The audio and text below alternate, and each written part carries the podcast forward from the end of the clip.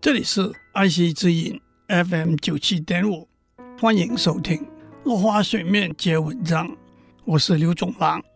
今天我们讲奥林匹克精神。奥运源自西元前七百多年，在希腊奥林匹克举行，持续了近一千年的运动竞技会。近代的奥运则开始于一八九六年，在希腊雅典。并且在一九二四年分成夏季和冬季奥运。以二零零四年夏季奥运为例，参加的运动员大约有一万一千人，参加的国家超过两百个。法国教育家顾拜旦男爵被认为是近代奥运的创始人。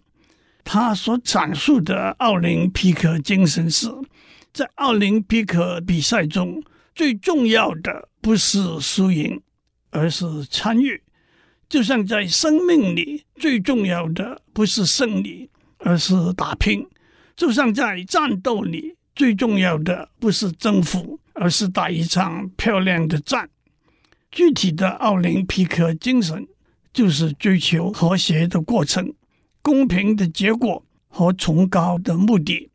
其中，崇高正响应了奥林匹克的格言：更快、更高、更强壮。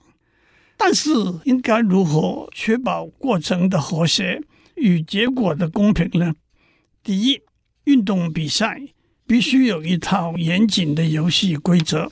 举例来说，高尔夫球比赛里头，球的大小和重量都有规定。正式比赛时，不能携带超过十四支球杆，不许乘坐代步车。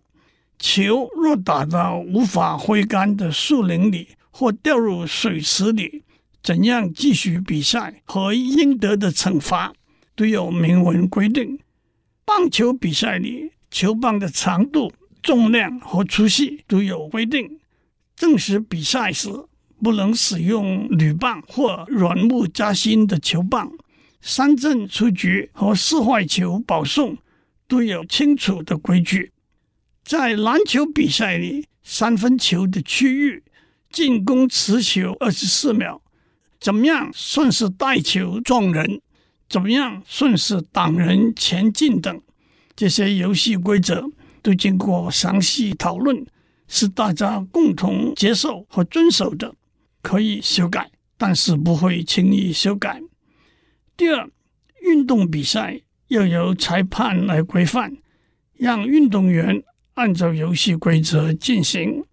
然而，游戏规则只是条文，人的主观判断不可避免，因此裁判必须经过专业训练，保持独立和公正。譬如在溜冰比赛里头，指定动作是否合乎技术规定？棒球比赛里头，什么算好球、坏球？怎样算是投手犯规？篮球比赛里，什么叫妨碍中篮？虽然都有明文规定，还是要靠裁判临场主观的解释和判断。第三，运动比赛要由评审决定最终结果，这里可能会有两种不同的情形：像高尔夫球、棒球。篮球和赛跑等运动项目，胜负的结果是由绝对的数字来决定，没有人为评审的问题。但在溜冰、体操、跳水和拳击这些运动项目，最后的结果需要由评审的判断来决定。溜冰、体操、跳水有技术评分，也有艺术评分。拳击赛里，选手被打倒。裁判数了十下还爬不起来时，那是明显的被打败；否则要靠场边三位评审打的分数平均来决定胜利者。因此，评审也必须有高度专业的训练，绝对的独立和公正。